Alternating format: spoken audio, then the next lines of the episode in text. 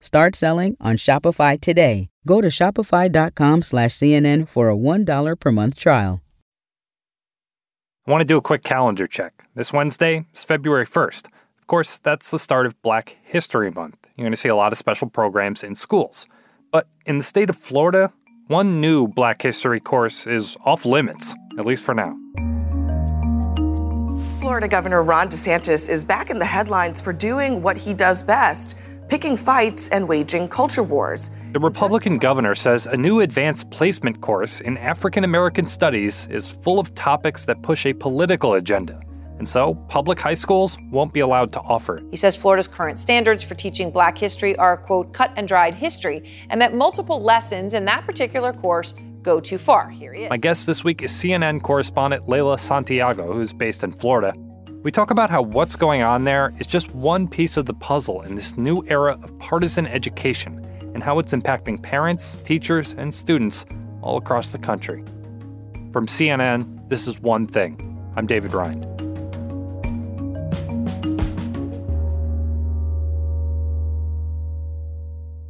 Leyla, it seems like every few weeks I see a new headline about Florida and schools. And the latest involves this dust up over a proposed advanced placement course, right? Like, what's going on here?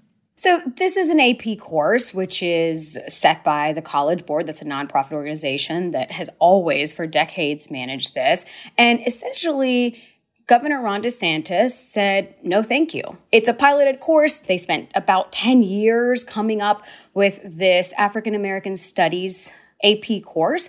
60 schools doing it. They plan to add additional hundreds of schools uh, in the upcoming year, and then it'll be available for any school who wants to add this to their AP coursework in 2024.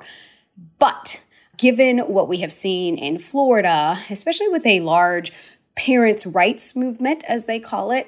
Um, a lot of people are not liking some of the things that are in this course as proposed. And the issue is we have guidelines and standards in Florida. Uh, we want education, not indoctrination. If you fall on the side of indoctrination, we're going to decline. So, Governor Ron DeSantis said this could be a violation or is a violation of Florida state law because they don't like some of the topics in yeah, there. Yeah, do we know what's actually going to be taught?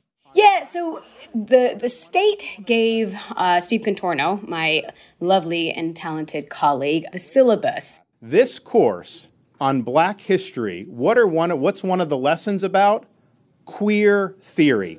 Now, who would say that an important part of Black history is queer theory? That is somebody pushing an agenda on our kids. And in it, they point out Black feminism black queer studies, the reparations movements, and they say, look, this is ideology that we don't want hmm. in the classroom. Uh, history, and that's what our standards for, for black history are. It's just cut and dried history. You learn all the basics, you learn about the great figures, and you know, I view it as American history. I don't view it as separate history. There's a sort of a chart that was tweeted out by the education commissioner that that highlights specific things. A lot of these are readings that are included. Readings by authors like Kimberly Crenshaw, very much tied to CRT, critical race theory, which in itself uh, you'll get a different definition of what that is depending on who you ask. So, you know, much of this is tied to a very small portion of a large syllabus from a framework of the course that hasn't really even been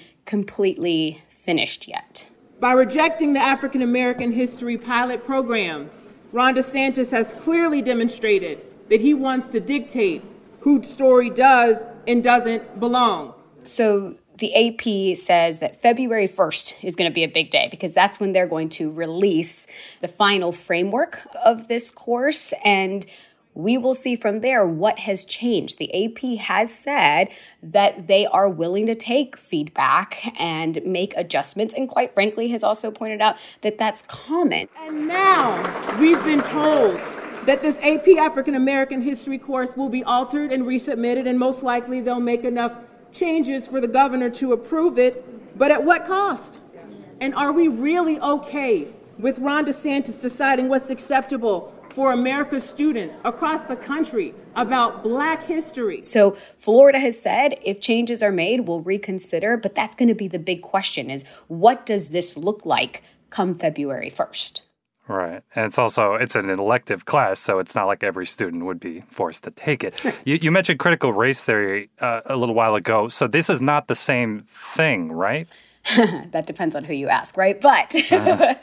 But uh, according to the College Board and the people who spent, again, years working on this, they say, look, this is not CRT. This is not the 1619 project, two things that Governor DeSantis would, would really take issue with.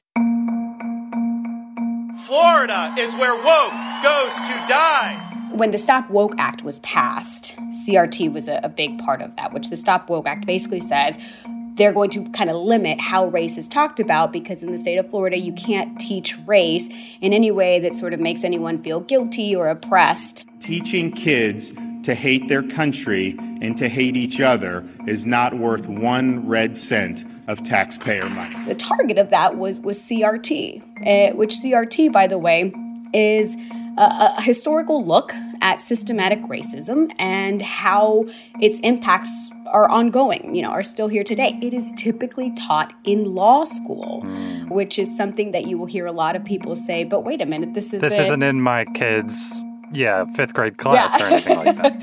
right. But sometimes I have found when I talk to people that it kind of can be a substitute for just conversations about race. And I'll add to this, you know, a lot of this kind of came about with Glenn Youngkin in Virginia, right? I mean, we saw that education and what was happening in the, the kids' classroom really was a powerful tool in the ballot box. And so DeSantis is also um, using education as a major part of his platform.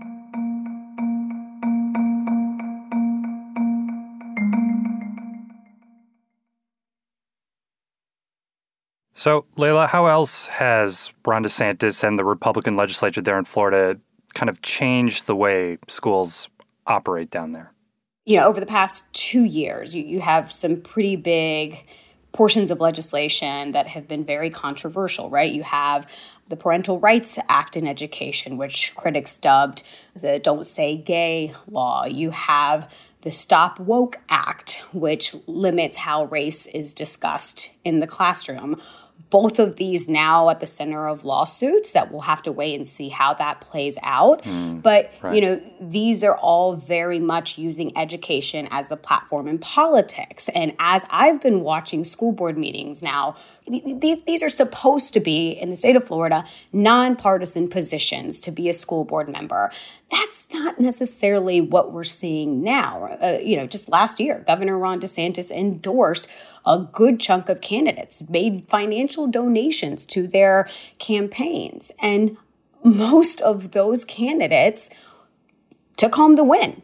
So you have uh, school board members now that are that were endorsed by Governor Ron DeSantis who are now in that conversation, in that space about an AP course on African American studies, about how race is discussed, about what books are quote age appropriate. So, you know, this this has become political in the classroom. So, how is this all playing out for students? Like, how do they feel about this AP African American history course potentially being blocked? I sat down with two young men and two moms all live in Florida. They are black and they also went on these tours called Teach the Truth tours with Dr. Marvin Dunn. And this is a professor who has taken it upon himself to make sure that students learn the truth as he teaches it in, in his own classrooms. And so they went to places like Rosewood to learn about African American history and things that you typically wouldn't learn about. They've been to lynching sites that don't come up in a classroom. And it's just so fascinating to me because when you hear from these 14 year old young black men, they will say to you, We want to learn about this why aren't we learning more about this beyond the month of February? We are more than Martin Luther King and Rosa Parks and Frederick Douglass. I mean, by no means did anyone minimize the contributions and the stories of, of those legendary names, but they they were hungry for more and they wanted that to be a part of the classroom. They get a sense that there are like really painful stories that are core to their heritage, their identity, that just aren't being talked about in class. Core to their story. The African American story, the history of it, is is not something that is always expanded upon. Um, and it was really interesting because I was speaking to this mom and, and this son, and just on a generational level, right? Mom mom was like, "We never talked about this in my class," and son was was learning about it for the first time in a different way. So it was a fascinating conversation. And when I would ask them why it was so important for them to see a course like this, they they said, you know, history repeats itself, right? That was the fear. Mm. And they were very much wanting to make sure that this course was available because they wanted to ensure that in this case, history does not repeat itself. So, how else are these laws playing out on the ground? You mentioned there's these new guidelines over what books are, quote, age appropriate. How exactly does that work? So, part of that guidance was that libraries and reading materials also applies to classroom libraries. So, teachers now have to make sure that all of the books are vetted. Now, there's a database, they can catalog the book, and if the book's already gotten the green light, put the book right on the shelf. It's available to students. If it's not, then it must be vetted by a library specialist and one that has been trained by the Department of Education. And the teachers are basically saying, some of them anyway, are saying, look, we're overwhelmed. We don't have time to catalog every single book and then send what's not already vetted to a library specialist who may also be overwhelmed. And so we don't know how long that will take. So some teachers said that what they did was they just covered the books so that they wouldn't have to deal with that because Wait, like a vi- physically covered them up so kids can't see what's on the shelf? Yeah, there's no access to them in some classrooms. We were instructed last week uh, that we were essentially had three choices uh, as far as our personal libraries that are in our classrooms. Uh, we could remove them completely, box them up.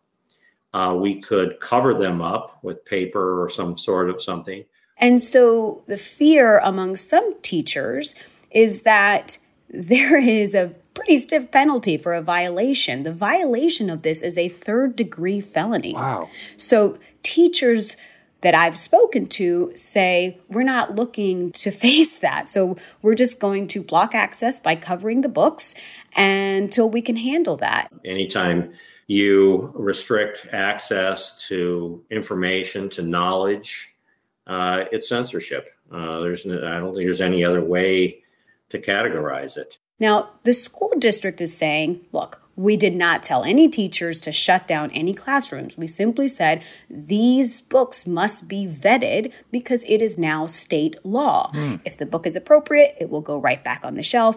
If not, it will be pulled. I read this book when I was 18. Our seniors are 18. They're not minors, they're adults. Such was the case in Pinellas County, so we're talking about the St. Petersburg area, where Bluest Eye by Toni Morrison, right, a Nobel Prize author, they deemed that to be inappropriate. And that book was pulled, which caused a bit of a debate. I mean, there was one parent in particular that was very passionate when she spoke about wanting that book to be available in the classroom library. I would not suggest banning books, it's a slippery slope. This is good literature with value. Please do not ban books. But for the parents in favor of this, for them, it's about look, there is appropriateness and there is inappropriateness. If there is a reading material in in the classroom that was put there, I should know what is in my child's classroom and I should know that somebody scrutinized that, went through it, knows what's in it and and actually thought about is it appropriate or not. You cannot substitute adult supervision. You just cannot. Adult supervision, parents, whether it be a guardian, or grandparent, have to be aware of what the child is being taught.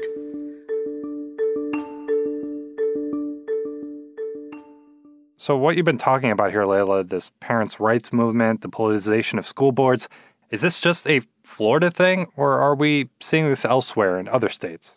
What's next for this movement? Uh, a an improvement in our education and the quality of education for our children. I mean, I, I sat down with the Moms for Liberty months ago when I started to notice that many of the, the parents that were speaking across the country in school boards were kind of repeating some of the same things. And they would wear shirts that say, I don't co parent with the government. What you're seeing as a response to a, incredible government overreach that's existed in, in public education. And it's really a shame because.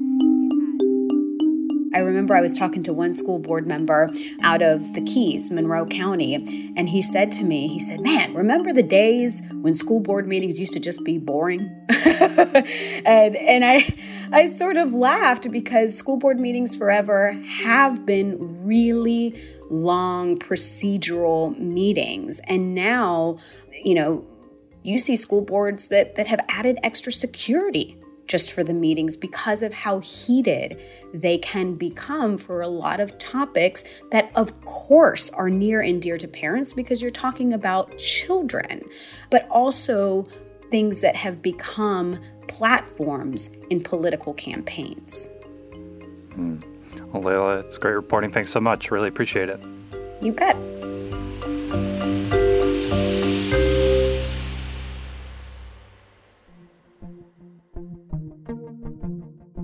One Thing is a production of CNN Audio. This episode was produced by Paolo Ortiz and me, David Rind. Matt Dempsey is our production manager, Fez Jamil is our senior producer, Greg Peppers is our supervising producer, and Abby Fentress Swanson is the executive producer of CNN Audio. As always, you can leave a rating and a review on Apple Podcasts. It really helps us grow the show, and that's what we're all about here. Thanks for listening, and we'll be back next Sunday. Talk to you then.